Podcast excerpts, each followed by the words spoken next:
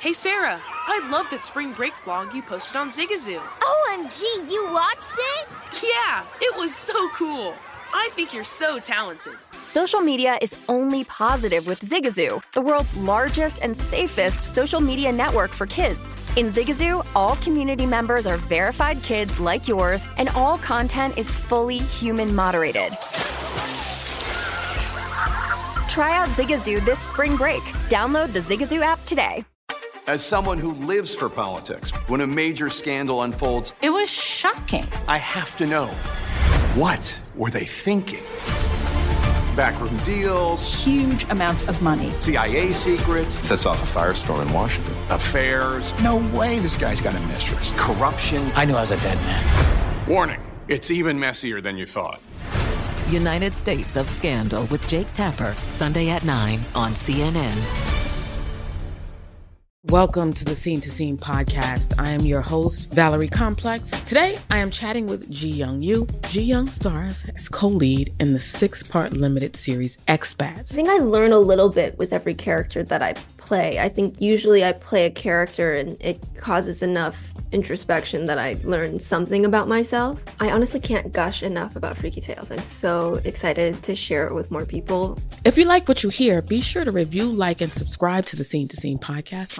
Are you looking to step up to a 4K smart TV? One that gives you unparalleled clarity and picture resolution? Then we've got good news for you because the Vizio 65 inch V Series 4K smart TV is now just 348. With all your favorite apps built in, you can stream straight out of the box. You can even sing along to all your favorite music and radio on the iHeartRadio app. Looking for a smaller or bigger screen? Vizio offers unbeatable prices on all V Series 4K smart TVs. Head to Walmart.com today and score the 4K TV you've been waiting for.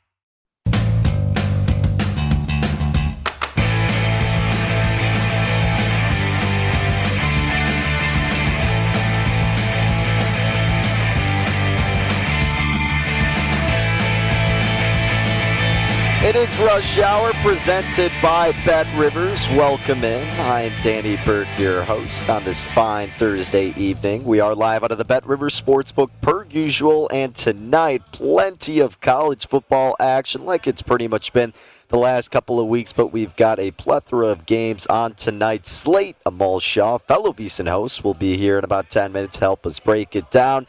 Furthermore, on the show, we've got the baseball slate to look forward to. I've tacked on another college football game as well. And at the end of the show, we'll kind of recap and summation some of my NFL best bets in regards to season win totals. We'll look at their first matchups of the year as well, kind of correlate that. And also, again, just recap everything I've delved into with college football as of this point. But let's dive right into it because we do have a game kicking off momentarily, an exciting one at that. How about Boise State on the road against UCF? A couple new head coaches in the mix. Gus Malzahn going for UCF, and then Andy Avalos for Boise State, who served as a D co- coordinator for his alma mater, Boise State. Uh, I think it was 2016 through 2018. Then he was with Oregon when they had a solid defense. But look, this line is now up to six and a half in favor of UCF. Minus 240 on the money line, plus 190 for the Broncos on the buyback with a total of 68 that opened at 71 and a half, so it's dipped down a little bit. Spread opened at four, and it went up to about five, five and a half. We had Jeff Parles on the show on Tuesday, and he's been kind of on Boise State even maybe a week prior. And I saw him tweet it out now, and he took six and a half with Boise State. He was liking him even at five, five and a half, and maybe sprinkle on the money line. And honestly, can't blame him too much. I mean, I know you got a new head coach in the mix, but you still have Hank Bachmeier, your quarterback, who's been really solid. I mean, he's accustomed to this team. He's comfortable. He was on the squad last year and had a prolific offense. And not only that, he's got good weapons all around. Okay, so expect the offense to still be solid for this Boise State team. Defensively, can they do enough to limit the Studley offense that is always presented with UCF? Well, they have nine starters returning defensively, but what could be kind of scary and could be the reason they lose is the lack of the strength in their secondary, especially against an offense that UCF presents. So if you have faith in this Boise State defense, because the offense should be able to provide enough, especially against this lackluster defense that is UCF that surrendered about 33 points per game last season, almost 500 yards per game. So again, if you think Boise State's defense can do enough, certainly would look toward the angle of taking the points with Boise State, especially since you're getting a better number now. But if you're into the thought process that, hey, maybe the number's moving for a reason, well, maybe it's because you trust Gus Malzahn a little bit more so, and he's inheriting an offense that averaged about 568 total yards per game, along with 42 points per contest. And speaking of quarterback experience, you're getting Dillon Gabriel back in the mix. Threw for over 3,500 passing yards last season, 32 touchdowns with just four interceptions.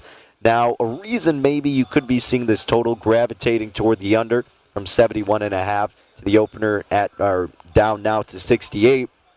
Malzahn may be implementing the run game a little bit more so, and and that's not really what you saw out of this UCF team last season, and that could be the difference this year. And realistically, in this game, I think Boise State's strong enough up front to limit that for the most part. Again, I think this is going to come down for the passing game for UCF and what Boise State can do to limit it. If they can force any turnovers, if they can win that battle, then certainly I think they could cover the six and a half, and even more so, like Jeff was saying. Heck, I mean, if you have a little bit more conviction, plus 190 on the money line for Boise State wouldn't shock me.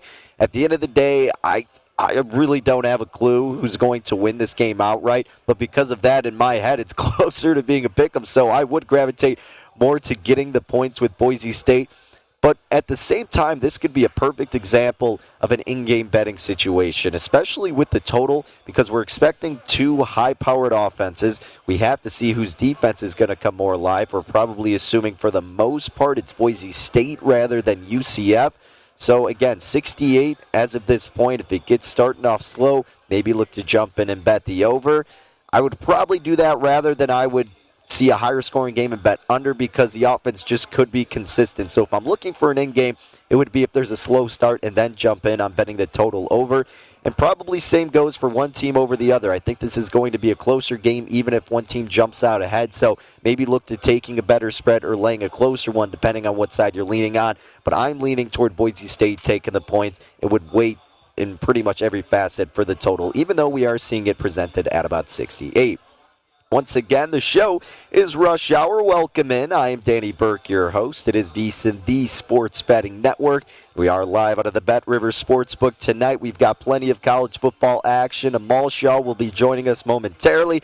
Was just handicapping this Boise State UCF matchup that's about to get underway, and Boise State now catching six in a hook plus 190 on the money line, where we see UCF laying minus 240 and a total of 68. If anything I'd be doing in this game, I'll reiterate it, I would take the six and a half with Boise State.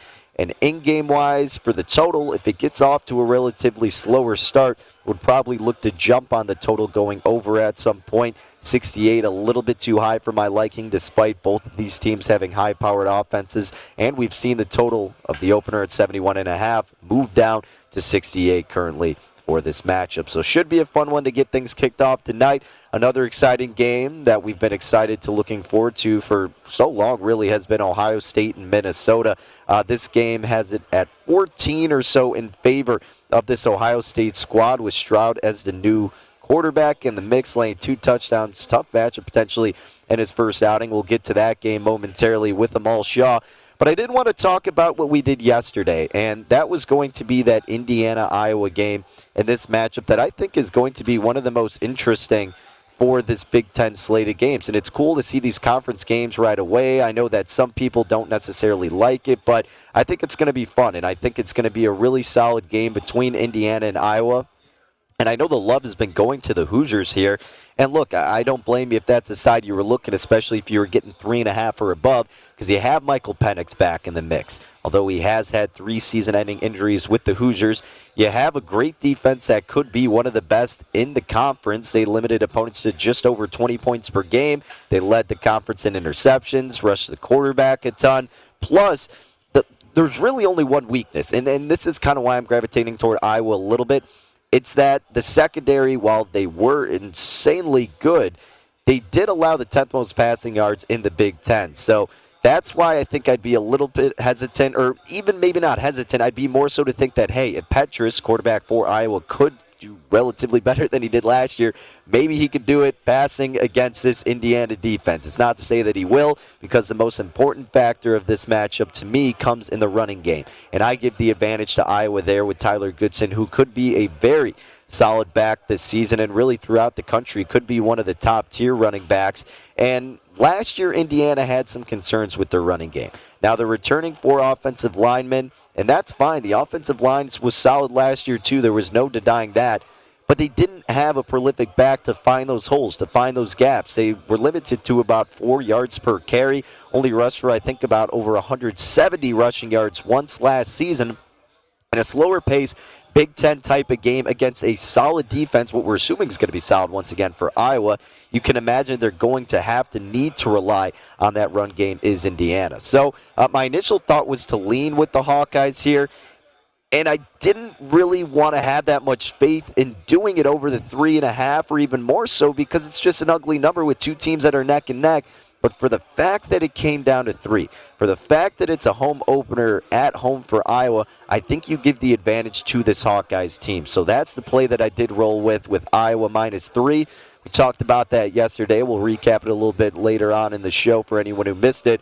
But not only did I play that, the only other play I've done thus far in college football revolves UCF or uh, USC, excuse me, UCF playing tonight. And that game in a weather delay, by the way, really quick uh, between Boise State and UCF. But USC and San Jose State is a game that intrigued me on Saturday, 4 p.m. Central Time kickoff. Uh, USC open as a 16 and a half point favorite. The total open 57 and a half, and that's where I'm looking. That total that's gone from 57 and a half up to 59 and a half. I got a 59 in this spot, and I took the over for this game because look, San Jose State, we talked about them with Kenny White last week. This is an offense that was really good last year and showed to be the same in week one. Yes, whatever, it was against Southern Utah, I understand, in week zero, but they still racked up 45 points, albeit 38 of them in the first half. Look, Nick Starkel's their quarterback. He has experience in tougher games against more legit opponents, so he shouldn't necessarily be fazed in this game. Plus, when you look at the offense for USC, they're going to have a studly passing game. You got Kedon Slovis in his third year as a starter for the Trojans, so he has a familiarity there. He knows the offense, and it's not like San Jose State has a great defense to write home about. They just had, you know, a weaker opponent in Southern Utah for Week Zero that limited them to 14 points. So I have no doubt that USC is going to be able to produce points, and San Jose State's offense should be good enough to contribute in that facet as well. Defensively for USC, they lost some starters, so I'm really curious to see how they look in game one. And that's what's also kind of fascinating about betting these totals is that week one, even probably up to week three, you could take advantage of some of these numbers early on because they don't get adjusted necessarily. If you have your preconceived notion – on whether it's a team's offense, a team's defense. You can hammer those totals even more so than spreads. You can hammer those totals early on before they get consistently adjusted because, hey, maybe it was a fluky game. Maybe penalties went their way, turnovers went their way. Maybe it was because of their opponent, whatever it may be. A good tip to do is just have your mindset about where you think this offense or where you think this defense for each respective team should be and know that when you're handicapping it on a game to game basis so you can base that off of where the total is, where the total has moved. And we expected San Jose State to have a good offense. We saw that happen in week zero against Southern Utah. Even though it's Southern Utah, they still racked up 45 total points. USC, we're expecting to still have a solid offense, and even if it's not going to be great in their own conference, expect them to be great against San Jose State. And that sentiment has been reflected in the line movement. Again, the total open 57 and a half has gotten up to even 60 in some spots. But I found the 59. It was there earlier at Bet Rivers. Might be 59 and a half. If you're doing 59, so you could have the security to push, uh, you're only paying about eight, nine cents more. But over 59 is the other play I did between San Jose State and USC, thinking there will be plenty of points scored in that matchup. All right, speaking of college football, though, we're waiting to get Amal Shaw on the horn. But I did just want to preface another matchup. Like we said, Ohio State and Minnesota. I know we've talked about this one a few times throughout the show this past week, but just wanted to share my thoughts because, of course, we're going to be focusing on Amal's thoughts for this game, his alma mater being the Buckeyes of Ohio State. But this game is just very intriguing for many reasons. Same thing with Indiana and Iowa, same thing with Penn State and Wisconsin. It's a week one opener with conference opponents. And more so, it's what Minnesota team are we going to be getting? And you don't want to fully judge it in week one. You don't want to fully judge it against a studly team in Ohio State. But if we see a Minnesota team like we did two years ago, there's a reason why this line has been moving in favor of them at some spots. And it's because offensively they should be able to keep up. But what are they going to be able to do defensively? That is the big question. And that's what I'll start off asking our main man, Amal Shaw, who you can follow on Twitter at Amal Shaw1, and you can listen to him Monday through Friday, co host of The Nuts with Mike Palm right here on VSiN. All right, Amal, I know we touched this game the last time we had you on, but there's been some line movement, and I'm sure you have potentially altered your thoughts in some kind of capacity, whether it's with the spread or the total. But at Bet Rivers, Ohio State's lane two touchdowns. We're seeing the total at 62. The under has been getting some love and slight amount of love toward Minnesota, depending on where you shop. What is your final stance heading into tonight for this game between your alma mater and the Minnesota Gophers? Yeah, I like I like Ohio State. I just took the Buckeyes uh, lane 14 and didn't get the best of it at 13 and a half. But you know, it's the difference between unfortunately a win and a push. Here's the thing, though. People get so scared off on the numbers. In the NFL, it's justified. In college, I don't worry about it quite as much. And as I say that, Danny, I'm sure the game will land 14. But uh, in this matchup, I think the Buckeyes, uh, they're just a better team. You know, Minnesota has gotten a lot of love from what they did a couple of years ago in 2019. Remember last year, they were 3 and 4, got housed by Michigan at home, got destroyed by Iowa at home. Uh, they did play competitively against Wisconsin. Remember, that's where the, uh, the old Paul Bunyan's Axe, so that's always a competitive matchup. Uh, but when you look at it, to me, uh, Ohio State is head and shoulders above their competition here. It, they have arguably the best offensive line in college football and the best wide receiving corps. The question mark with them is the defense and the pass secondary. Minnesota is not the type of team that can take advantage of that, in my opinion. And they run the ball effectively, but the Buckeyes were a top 10 run defense last year, so we'll see if they can continue that this year. What do you imagine to see out of CJ Stroud tonight? I mean, certainly laying two touchdowns on the road in your debut is tough, but if you're as good of a quarterback as we're assuming he is, that's why you end up at the starting spot as Ohio State, one of the favorites to win Heisman. So, uh, what do you envision him performing like tonight and then the remainder of the season, I suppose? You know, I think he's going to be very effective. I'm not too concerned about him in this particular matchup simply because uh, I, I, they have so much talent around him. I think you'll see some short intermediate passes early on before they take a deep shot. He's got a tremendous arm. He's a guy that can really put the ball anywhere. And I think there's always a certain amount of skepticism anytime you have a new quarterback. But Danny, we do this every year with Alabama. We just assume next man up is going to be, you know, a first round pick. When in reality, that's not true for any team or any co- any college ever. I mean, there's a lot of good talent that they bring in. But, you know, look, he's got enough talent around him. He doesn't have to be great initially. He just has to be efficient, put the ball in the right spots, and let the guys around him make plays. All right, Amal, let's look forward to tomorrow. What could be a very interesting matchup and pretty neck and neck is North Carolina and Virginia Tech. North Carolina certainly has a, a, lot of hype surrounding this squad with Howell back in the mix. We talk about Heisman hopefuls. He certainly could be one of them. And the Tar Heels, a six point favorite in their week one opener on the road against Virginia Tech with a total at 64. It seems like it could maybe be a little bit dangerous of a game for the Tar Heels, but it's one they should win. I would agree with you. Look, going into Lane Stadium is never easy, but again, Lane Stadium is not what it once was, and I think that's where the advantage comes in for uh, North Carolina in this game. You've got an experienced quarterback in Sam Howell under center. I think they should be just fine. And to me, if there's any area you ever want to lose on a team, it's at the running back position. That's probably one of the easiest to. I don't want to say that any are easy, but probably the most comfortable in terms of replacing guys. So if you're North Carolina, you feel pretty good about where you're at right now uh, in terms of with the talent, especially in that offensive line. They should be able to flourish. On the flip side, I have some question marks about Virginia Tech offensively in terms of who's going to be getting the start. And then on top of it, losing Herbert to the draft, that's a big blow. This guy was a real catalyst for their offense. I just don't know if they're going to be able to stay within the number. And if North Carolina's defense is, has somewhat of a pulse, they should be able to get it done here on the road in this matchup. All right, let's move back to the Big Ten All Let's talk Michigan State at Northwestern. Now, course, in the state of Illinois, you can't legally bet on the in state schools just yet, but I still wanted to get your perspective for anybody else who can because this one is, is, is kind of I, I, don't know. I mean, Northwestern to me, is a team that's going to see huge regression from last season. To replicate what they did defensively would be very impressive and probably impossible. Maybe not impossible. I still think their defense will be the strong suit of their game, but offensively, I think is going to be a reason why they won't have the same success. We see them laying three in the hook at home against Michigan State, total at 46. It's probably going to be a slow, ugly Big Ten type of game. Can Michigan State hang in this one? It's not like the Spartans are at the point where Mel Tucker needs them to be, but they were pretty competitive in his first season with the squad. Yeah, not, not an overwhelming record in terms of going two and five last year for Sparty. Uh, they did have a two-week stretch between Iowa and Indiana where they got dusted. But to me, the one thing that I would say is when you look at Northwestern, they they lost a ton of talent. Fifteen starters are gone from last year's team. Uh, it's going to be tough. Hunter Johnson, the Clemson transfer, going to get the start in this one.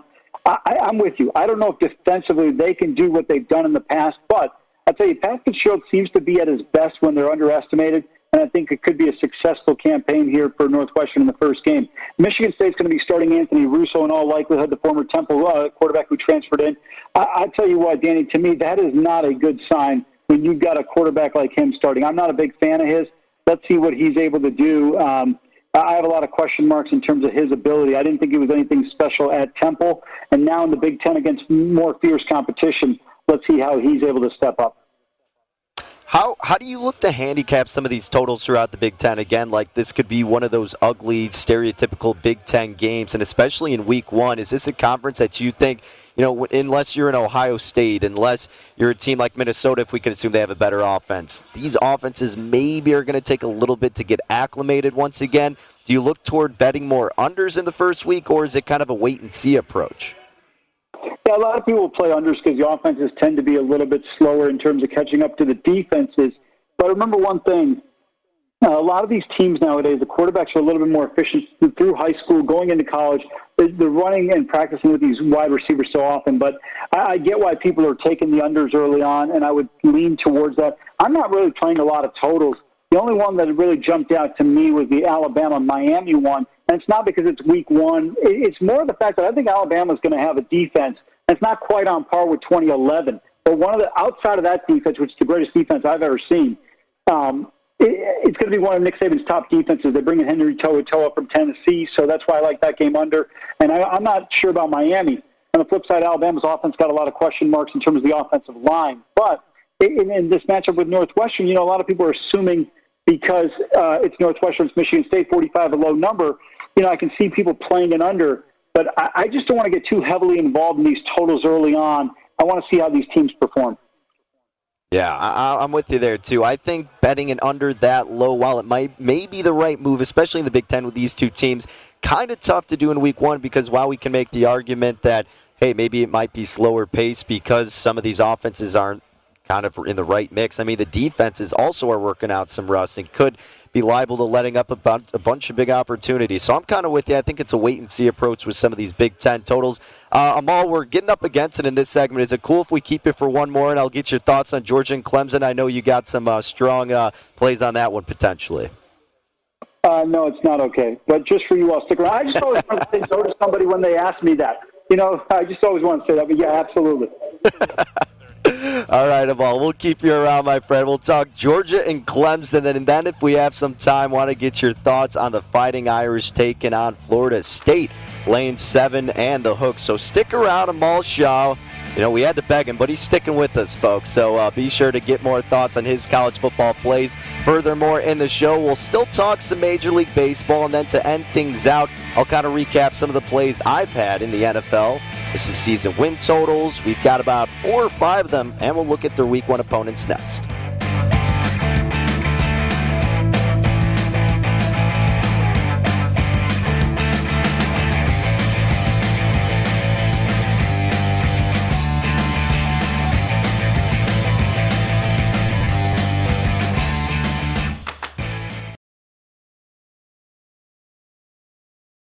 Martha Stewart, the original influencer. When I think about anything, I think about the way that she did it first. The media mogul. Five to six years ahead, she saw what was coming. The prisoner.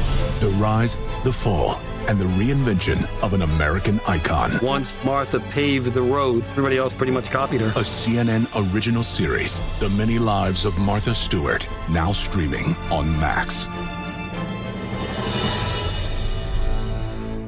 Hi, I'm Antonia Blythe, and this is 20 Questions on Deadline. Joining me today is Alison Brie. Welcome, Alison. We got second place in my seventh grade lip sync contest for one of the songs on that album. The one that was like, You've already won me over. Oh, that's a good one. Yeah. It's a very of all slow. The, of all the options. In spite of me. Like, what did we do? It's so slow. Don't forget to listen to 20 Questions on Deadline. Thank you again, Alison. Thank you. Zigazoo has made me zigzag. What I mean by that is, I swore I would never let my kids on social media, but now I'm setting them loose on Zigazoo. Before I found Zigazoo, I believed all social media was inappropriate for kids. But I feel great about my kids being on Zigazoo. Videos are moderated by actual people before being added to the feed. Zigazoo is a space for kids to post videos they've created and to share them with other kids just like them. And since there are no comments or messaging, you don't have to worry about mean comments on your kids' videos. And you need parental consent before joining Zigazoo. Bottom line, it's a space that prioritizes data safety for kids. Oh, but don't take my word for it. Zigazoo is kid safe COPPA certified. So, weigh everything Zigazoo has to offer. Maybe you'll zigzag too. Zigazoo, a social network for kids. Download the Zigazoo app today. Ready to unlock a world of entertainment? Philips Roku TV has America's favorite TV streaming platform built in, so you can watch live TV, catch every game, discover must see shows and hit movies, and get all the best streaming apps in one place, like iHeart for all your favorite music, radio, and podcasts. Watch what you want when you want. Immerse yourself in entertainment with premium 4K picture and sound for every budget, with sizes for every room. Find your perfect Philips Roku TV today, online or at your local Walmart and Sam's Club.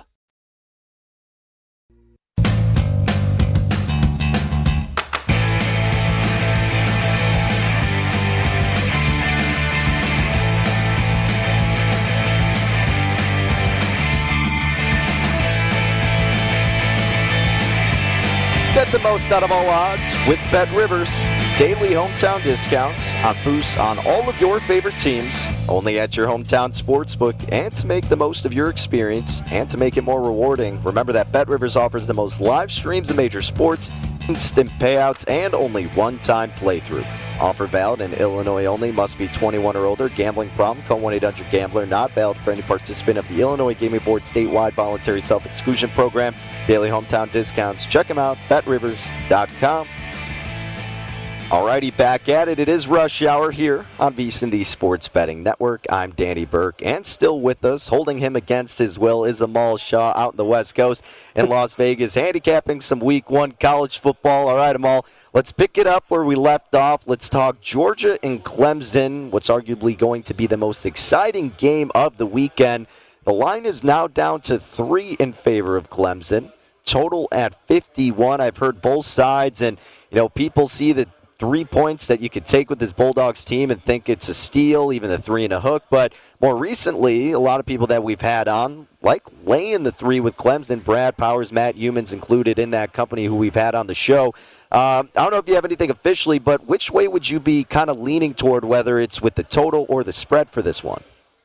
I would, I would be looking at the side of Clemson. Now, let me say this. I would have been taking Georgia in this game had the Bulldogs been healthy. Tyreek Smith, the West Virginia transfer, out.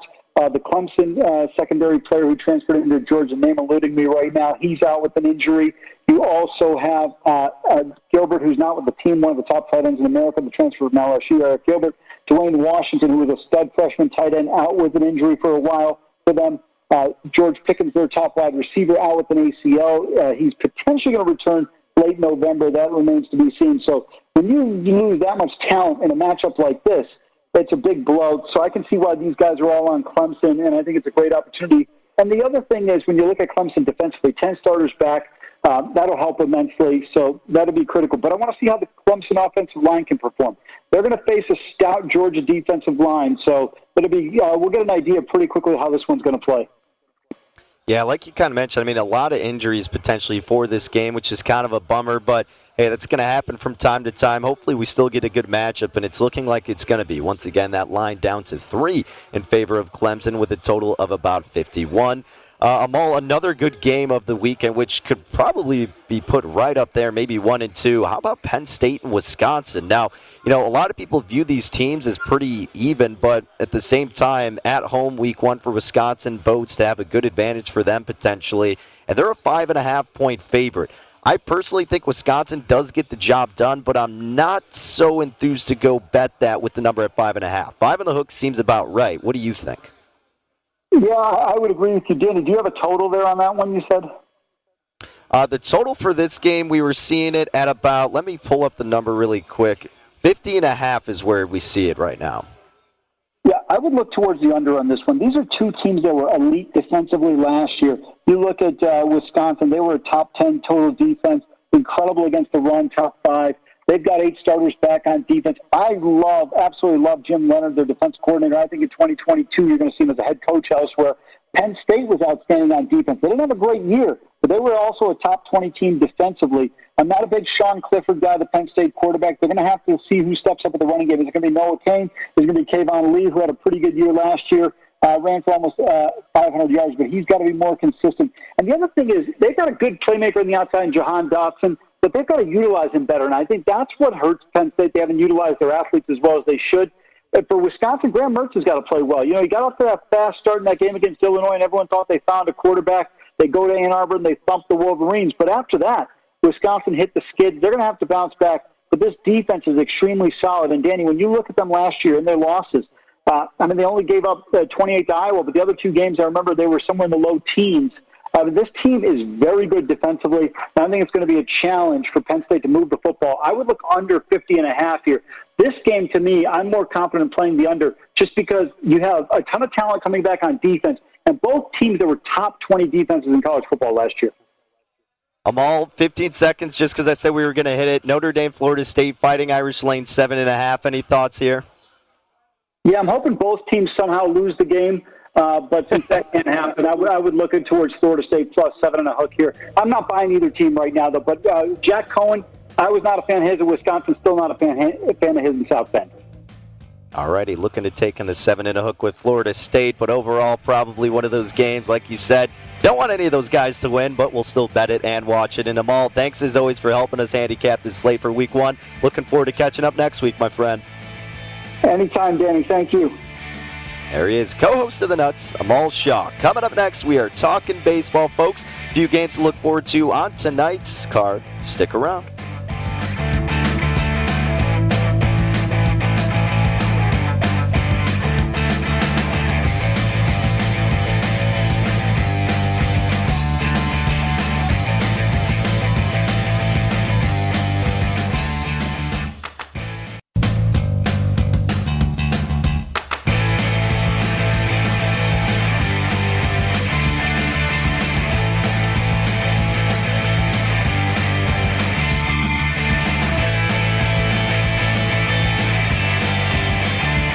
Now that the NFL preseason guide is available now, or excuse me, rather, now that the NFL preseason has kicked off and the pro football betting guide is out now, it's the perfect time to huddle up with it. And it's only $19.99. Our experts are providing you profiles of every single team, along with advanced stats and power ratings. Plus, you get best bets on season win totals, division finishes, and player awards. You can sign up for VSiN All Access and get everything we offer for the entire football season. Sign up now at vsin.com slash subscribe. Once again, that's vsin.com slash subscribe. Welcome back to VSiN, the Sports Betting Network. I'm Danny Burke, and the show is Rush Hour. As always, we are live out of the Bet River Sportsbook here in Des Plaines, Illinois. We've been talking college football to get things kicked off, but let's transition to the Diamond talk some baseball. We are getting closer to the postseason implications on the line. Maybe not as much with these, you know, three sets of games that we're going over, but still present some betting opportunities. So let's see if there are any throughout these slate of games. And let's start here in Chicago. The Cubbies taking on the lowly Pittsburgh Pirates. I can't just call the Pirates lowly because, you know, the Cubs are pretty lowly at this point. But look, the Cubs just won back to back against the Twins. Pirates just lost back to back against the White Sox. In this matchup, Chicago opened up minus 145, but they've dropped. Now at Bet Rivers, they're laying minus 136. Pittsburgh catching plus 120. Total sitting at about 8.5. You're getting Mitch Keller taking the bump for Pittsburgh. The righty is 4 and 10 this season with a 6.75 ERA, 5.08 xFIP, and a whip of 1.81. Just atrocious all throughout for Keller. Another righty who is taking the bump for the Cubbies is Keegan Thompson. He's 3 and 3, 3.09 ERA, but the true indicator, which is the xFIP, shows what he really should be at, which is 4.75, which certainly is concerning, and a higher whip of 1.41. Now, looking at Keegan Thompson, uh, he's pitched a little bit better on the road. Now, he does have a 1.44 ERA at home, but he's got a 4.66 xFIP at home. And the xFIP's a little bit better on the road for Thompson. Keller on the other side, he's got a 4.40 ERA on the road, 4.63 xFIP on the road. And in the month of August, he had an xFIP of 5.05. Now, he does slightly pitch better on the road, but again, in August, he really struggled. So Keller actually has faced the Cubs in consecutive starts in April. So in those two games, when eight innings pitched, seven hits, four earned runs, racked up 11 strikeouts. The Pirates ended up splitting both those games that Keller was pitching. And his most recent outing was not great, honestly. He gave up seven earned runs against the Cardinals in his most recent outing. Now, Thompson has faced Pittsburgh twice. That was both in May. However, that is when he was utilized as a reliever. Went 4.2 innings pitched, two hits, no earned runs. Cubs won both, but again, he was a reliever. You're looking to handicap this more so. First of all, where's the movement gone? The movement's gone toward Pittsburgh. However, the Cubs do hit better at home, 727 OPS, if you consider that somewhat good. But again, compared to how they're doing on the road, uh, that is better for the Cubbies. And they are coming off the two wins on the road against Minnesota. Maybe they're feeling a little bit of momentum with the camaraderie they have with this newly team that's been put out on the field on a consistent basis. And look, it's just impossible to want to back Pittsburgh, in my opinion. I get it if you want to do it for the value against another lowly team in Chicago, but the Pirates have hit worse on the road, 640 OPS, and against righties, 663 OPS. Look, totals at eight and a half. You would think maybe the over could be a play, considering both of these pitchers have been rocky, but both of these offenses have been rocky as well. So to me, I think I would have a slight lean toward the Cubs with the better number, if anything. But overall, there's too much ugliness, too much unreliability in this game for me to actually want to place my hard-earned money on it. So I'm staying away from that one, but would gravitate toward trusting the Cubs a little bit more so than the Pittsburgh Pirates. All right, then let's move on to a game that could be a little bit more interesting. Let's talk Braves and Rockies. Atlanta opened up minus 152 in this spot, just barely up to minus 155. If you want to lay the run line, it's minus 110. And we get that high total. It's Coors Field, baby. 13 is the total. It opened at 12.5, so the over's getting a little bit of love. Now, the Braves just got swept in three games against the Dodgers. Tough series for Atlanta. Rockies just lost two out of three on the road against Texas. Colorado is really tough to bet on the road, but at home they are incredible. 840 OPS wise at home have been very profitable. And you're getting the plus 133 value with them as a dog if you trust Chichi Gonzalez and company. But Gonzalez has a 6.08 ERA and an xFIP of 4.97. And specifically at home, he has an ERA of 5.60 and a 5.32 xFIP. So even though the Rockies may have enough offense, Gonzalez may not be able to kind of be relied upon in this game against the Braves offense that does hit a little bit worse on the road, 735 OPS. However, better against righties with an OPS of 752. Uh, Touki Toussaint, he's taken the bump, 3 and 2, 3.60 ERA with an xFIP of 4.22. The Braves have won the last five times he has pitched, and he is a better pitcher on the road, 2.35 ERA and a 3.62 xFIP. I'd probably look, you know, it's the easy answer, but I'd lean a little bit more toward Atlanta. Maybe you could look at kind of a team total aspect for the Braves as well if you think it's just going to be higher scoring all around, but you kind of trust the offense of Atlanta and, you know, you don't trust the pitching as much from Colorado, so seven and a half is the total run. So I, that's ridiculously high. So honestly, no, I probably wouldn't do that. I guess I do the combined runs at that point, but you'd figure they'd have to get over that to get to that point. But to me, this is probably just Atlanta or nothing at the end of the day. It's kind of an ugly matchup, and betting against the Rockies at home has not been a profitable venture. But Atlanta needs a win, and it could come tonight against Chichi Gonzalez. And then pretty much, yeah, those are the two games that stuck out the most. We can briefly hit the Indians and Royals. Nothing too exciting here because the line wasn't put out originally in the morning. But you're getting Triston McKenzie and Mike Minor here. And look, Minor at home has a 5.28 ERA. This game's virtually a pick 'em. Total sitting at about eight and a half. The Indians have won two straight at Kansas City. They beat them last night five to three. But do you trust Triston McKenzie? McKenzie is a lot worse on the road with an xFIP of 4.85 and a 5.21 ERA. However, he has gone up against Kansas City three times. He started two of those games, and overall, he's gone 15.2 innings pitched, allowed just five hits and one earned run, 19 strikeouts, only a 100 batting average has this Indians team had, or excuse me, has this Royals team had against McKenzie in those three outings. So uh, they're two and one against him when McKenzie is pitching for the Indians, which is kind of funny uh, because look, it, the Indians don't have an offense, and it's not like McKenzie's been great, but against the Royals he has. Minor for the Royals has a 4.04 xFIP at home, so not too shabby compared to his overall xFIP. Uh, they are 0-2 being the Royals when Minor has started against the Indians. You get a minus 107 as opposed to the Royals minus 110 if you think the Indians can make it three in a row. You're going against, or if you're going with the rhythm of what we've seen historically this season, then the Indians may be your bet. Fortunately, no action in baseball for me tonight, though kind of an ugly slate, but I'll give you some bets for the upcoming NFL season, and we'll recap some of my college football week one bets next.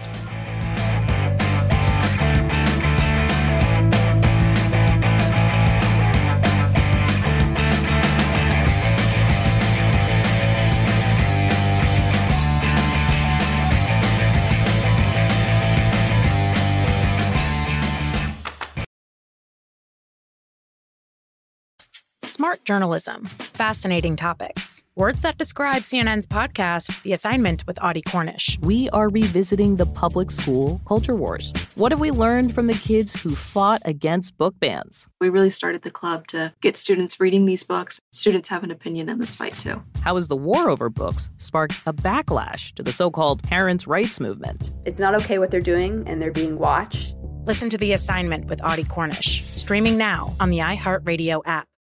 Hey, this is John Ridley. And this is Matt Carey, documentary editor at Deadline. And welcome to Doc Talk. John, we've got a hard hitting episode today. A lot of controversy. Well, maybe we should put the word controversy in quotes in the documentary field about the nominees for Best Documentary Feature. We're going to get into that with some amazing panelists. You get a shot, but the individuals behind every one of those images, they're complicated and they are human. This has been Doc Talk. Thank you. Great Thank conversation. You. Hey Sarah, I love that spring break vlog you posted on Zigazoo. OMG, you watched it? Yeah, it was edited so well. I think you're so talented. Social media interactions are only positive when you use Zigazoo. Zigazoo is the world's largest and safest social media network for kids. Your kids can upload their content and see what their friends are up to. With Zigazoo, they can create videos, enter to win prizes, and try out the latest dances and trends. There's no commenting, no text messaging, and everything is 100% human moderated. Plus, all community members are real, verified kids just like yours. There are no bots, trolls, or AI. Because Zigazoo is about one thing and one thing only, and that is fun.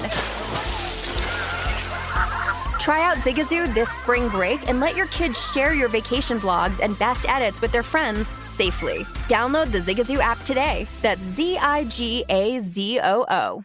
Ready to unlock a world of entertainment? Philips Roku TV has America's favorite TV streaming platform built in, so you can watch live TV, catch every game, discover must see shows and hit movies, and get all the best streaming apps in one place, like iHeart for all your favorite music, radio, and podcasts. Watch what you want when you want. Immerse yourself in entertainment with premium 4K picture and sound for every budget, with sizes for every room. Find your perfect Philips Roku TV today, online or at your local Walmart and Sam's Club.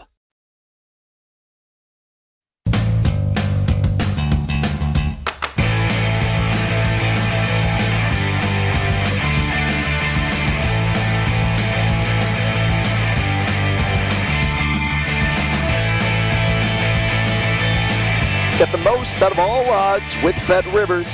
Daily hometown discounts on boosts on your favorite teams only at your hometown sportsbook. And to make your experience even more rewarding, BetRivers offers the most live streams of major sports, instant payouts, and only one-time playthrough. Offer valid in Illinois only. Must be 21 or older. Gambling problem? Call 1-800-GAMBLER. Not valid for any participant of the Illinois Gaming Board statewide voluntary self-exclusion program. Daily hometown discount. So check them out. BetRivers.com. Alrighty, final segment here on a Thursday evening on VSiN, the Sports Betting Network. I am Danny Burke, your host, and the show is Rush Hour. We didn't get you any baseball bets tonight, unfortunately, but uh, let me make up for that by giving you some NFL action. And you may have heard these from the past month, two months, whatever it may be. But we're getting close to the start of the season, so wanted to recap at least the season win total bets that I have placed in terms of the NFL. And let's start with the one I did originally the Cincinnati Bengals. Six and a half wins is the total that's been consistently set at. And when I placed it, I went under and I laid minus 115 with the Bengals. The under has become more and more of a favorite throughout these weeks, getting us closer to the start of the season. The biggest thing for me with the Bengals, what did they do to improve last season defensively? They were awful against the run, not good against the pass. Up front, I don't think they did anything that boasts any confidence to thinking they can be a top half defensive team in DVOA.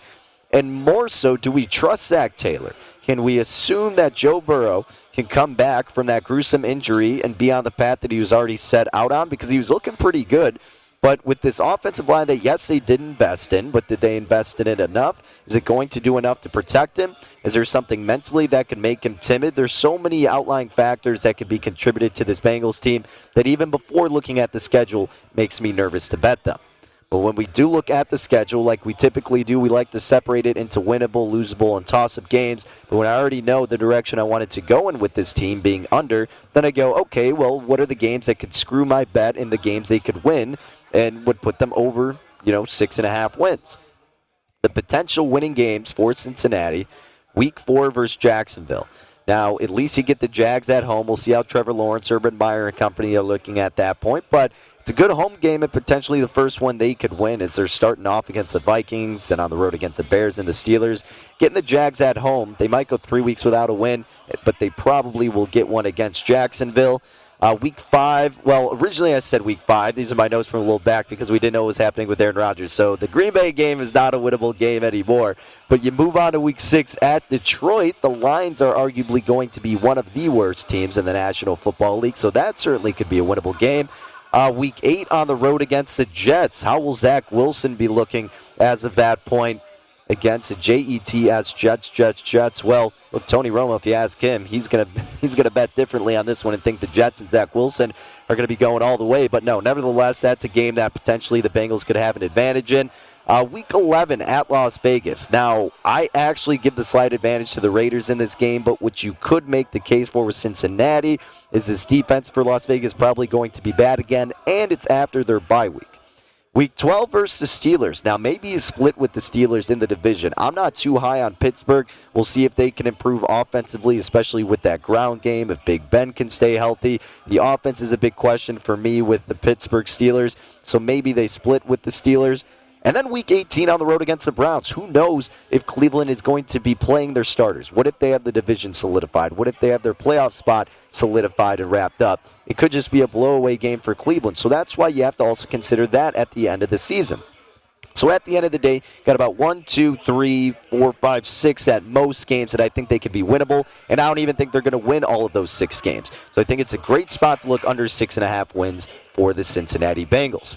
Now, even just getting closer into the future, if we want to handicap that game one uh, with Minnesota and Cincinnati, the Vikings opened up as a three point favorite on the road. They've ticked up now to laying three and a half despite losing their tight end, Irv Smith. Unfortunate news for Minnesota. They're also minus 186 on the money line, though, and the Bengals catching plus 150 with a total at 48 that has seen some love to the under from 48 and a half down to 48. Don't like laying the three and a hook per se with Minnesota week one on the road, but Minnesota is for sure the better team. Only side I would trust at this point, though. Uh, nothing worth the play right now. We'll see where this line alters, if at all, as we get closer to this week one matchup. Let's go to another season win total bet that I have. And look, this is a popular one. It's nothing outlandish by any stretch of the imagination. But let's talk Tampa Bay Bucks and let's talk their win total at 11 and a half I played the over when it was at minus 125 was this number. Look, it's hard to find more than five losses on the schedule for this Tampa Bay team that is returning all 22 starters from the Super Bowl, presumably getting a healthier Tom Brady, who's not going to be dealing with the injury to his knee. Uh, with this one, since I'm looking to bet over, what are the losable games for Tampa Bay? Week three on the road against the Rams. Week four on the road against New England. But realistically, I'd more put it that way because it's a revenge game for Brady. Could be played a little bit closer. At the end of the day, Brady's not losing that game. Week eight on the road against the Saints. Maybe the Saints have Michael Thomas back. They're healthier. They're more in a rhythm. Jameis is looking good, and the defense is still solid. Week 10 at Washington. However, it is after the bye week for Tampa Bay. Tough test in the playoffs. Maybe that defense can prove to be really solid once again against Brady and company, but still have the advantage with uh, the Buccaneers. Week 12 then at Indianapolis. Maybe the Colts have figured it out by that point and Carson Wentz looks sufficient. But at the end of the day, Tampa Bay is going to at least get 12 wins. I don't think I see more than five losses on the schedule, and I've only put five as the losable games at that point. That's me not even thinking they lose all five of those. So over 11 and a half wins with the Bucks minus 125. If you want to look closer with them for Week One, Tampa Bay hosting the Dallas Cowboys minus seven and a half is what the Bucks are laying. It actually opened seven. The total opened 52 and a half. That's come down to 51 and a half. The uncertainty about Dak Prescott could probably be attributed to the line movement, and the public's going to be all over Tampa Bay, even though everybody likes to go for America's team. Not everybody. We like to kind of give them crap, but at the end of the day, Tampa Bay is a better team. They'll win this game. Perfect teaser opportunity, potentially, of course, uh, from seven and a half, putting them down and maybe pairing them with another team is how I would look to handicap that matchup. Let's go to another team, though, where I am looking to bet the under. That is going to be the Jacksonville Jaguars. And look, Urban Meyer, yes, best of luck and everything. Trevor Lawrence looked okay in his last preseason game. You lose Travis Etienne, but you still have Robinson, which should be okay. Aside from that, is there anything that gives you hope for this team? Is the defense going to be good? Probably not. The rest of the offense going to be okay? Maybe you have a little bit of hope, but it's probably not going to be a steady season for Urban in year one. Uh, winnable games, though. What are the games that could kind of lose this bet for me? Week one at Houston, certainly. Week two versus Denver. Denver's an anomaly team. I think they're better, but getting Denver at home helps. Week four on the road against Cincinnati. Week 15 versus Houston. Then week 16 you're on the road against the Jets. Week 18 versus the Colts, if the Colts are resting players as of that point, but they're probably coming down to the wire with the Titans and will need to win that game. So again, I don't see the Jags getting over six and a half wins. I think it's going to be a slow start to the Urban Meyer and Trevor Lawrence campaign, but maybe they get things kicked off in week one with their matchup. Uh, the Texans catching three and a half in this game. Totals at about 44 and a half. Tyrod Taylor looking to be the starting quarterback. So Jacksonville here getting the love because it opened as a pick 'em. And now the Jags laying three and the hook could be a good spot for Jacksonville to get Urban Meyer his first win in the NFL. Let's go with another team. I'm going with the over. We got a couple minutes left. We'll go through it pretty swiftly, but the Cleveland Browns have been a popular pick, and I'm riding that train as well.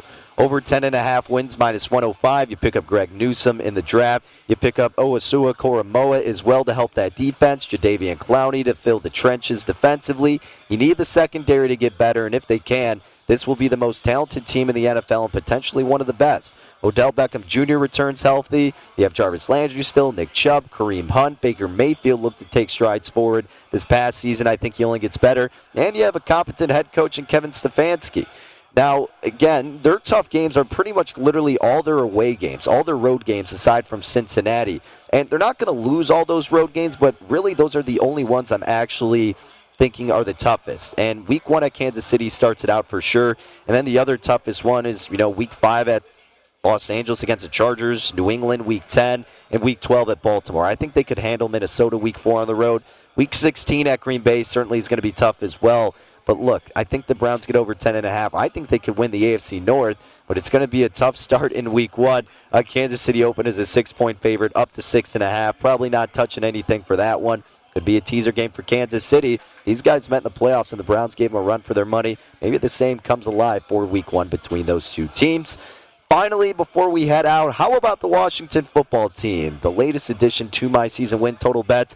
I did over eight wins for Washington, minus 141. I like that I have the security of the push, and I like that this team is in the NFC East.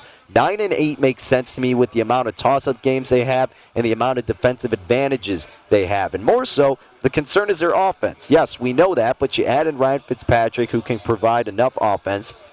You're going up against poor defenses to where even if the offense isn't that much better, it will do well enough compared to how their defense will be doing, which will be the reason they keep being in these games. Antonio Gibson's going to be looking good. Terry McLaurin is a stud. And again, Ryan Fitzpatrick is your quarterback, someone who could actually throw. But more importantly, you have a great defense in Washington and a relatively favorable schedule considering the teams you get to play, which is the Giants, the Panthers, the Raiders. Uh, you get the Giants obviously twice, and obviously you get Philly and Dallas twice. And Dallas could win the division, that's fine. But the Eagles, everybody is low on as of this point. So I like that it's at eight, at eight and a half. I probably wouldn't have bet it, but I was willing to lay minus 141 because the number was at eight, and that's what I rolled with with the Washington football team over eight wins. So if you missed it, we're doing Washington over eight wins for this upcoming season. Cleveland over ten and a half wins, minus 105. We're taking the under six and a half win total with the Jacksonville Jaguars, the Bucks over 11 and a half wins, and the Bengals under six and a half wins for the NFL. But if you're looking for some action this weekend in college football, in case you missed it, rolling with the Iowa Hawkeyes minus three and San Jose State USC over 59 for both of those week one games. As always, best of luck if you tail with any of our action or just your own overall. Thank you for tuning in to another edition of Rush Hour. Thanks to Amal Shaw for hopping on. Enjoy week one tonight. Ohio State, Minnesota, going to be fun. We'll catch up again tomorrow. From all of us here at VSiN, until then, take care.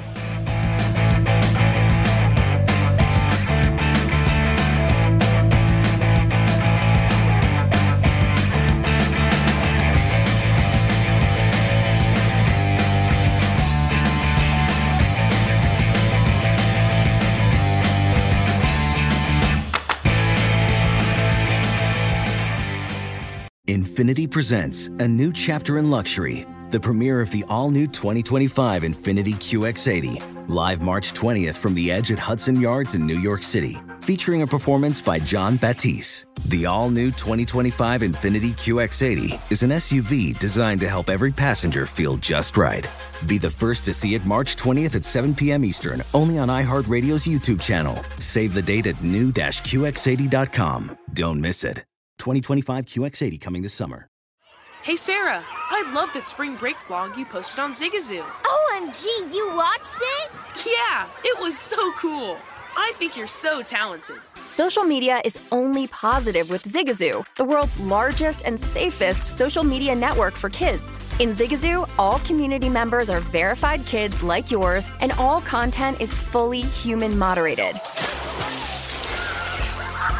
Try out Zigazoo this spring break. Download the Zigazoo app today. Smart journalism, fascinating topics. Words that describe CNN's podcast, The Assignment with Audie Cornish. We are revisiting the public school culture wars. What have we learned from the kids who fought against book bans? We really started the club to get students reading these books. Students have an opinion in this fight, too. How has the war over books sparked a backlash to the so called parents' rights movement? It's not okay what they're doing, and they're being watched. Listen to The Assignment with Audie Cornish, streaming now on the iHeartRadio app. Billie Eilish and Finneas O'Connell, they're with us today on Crew Call.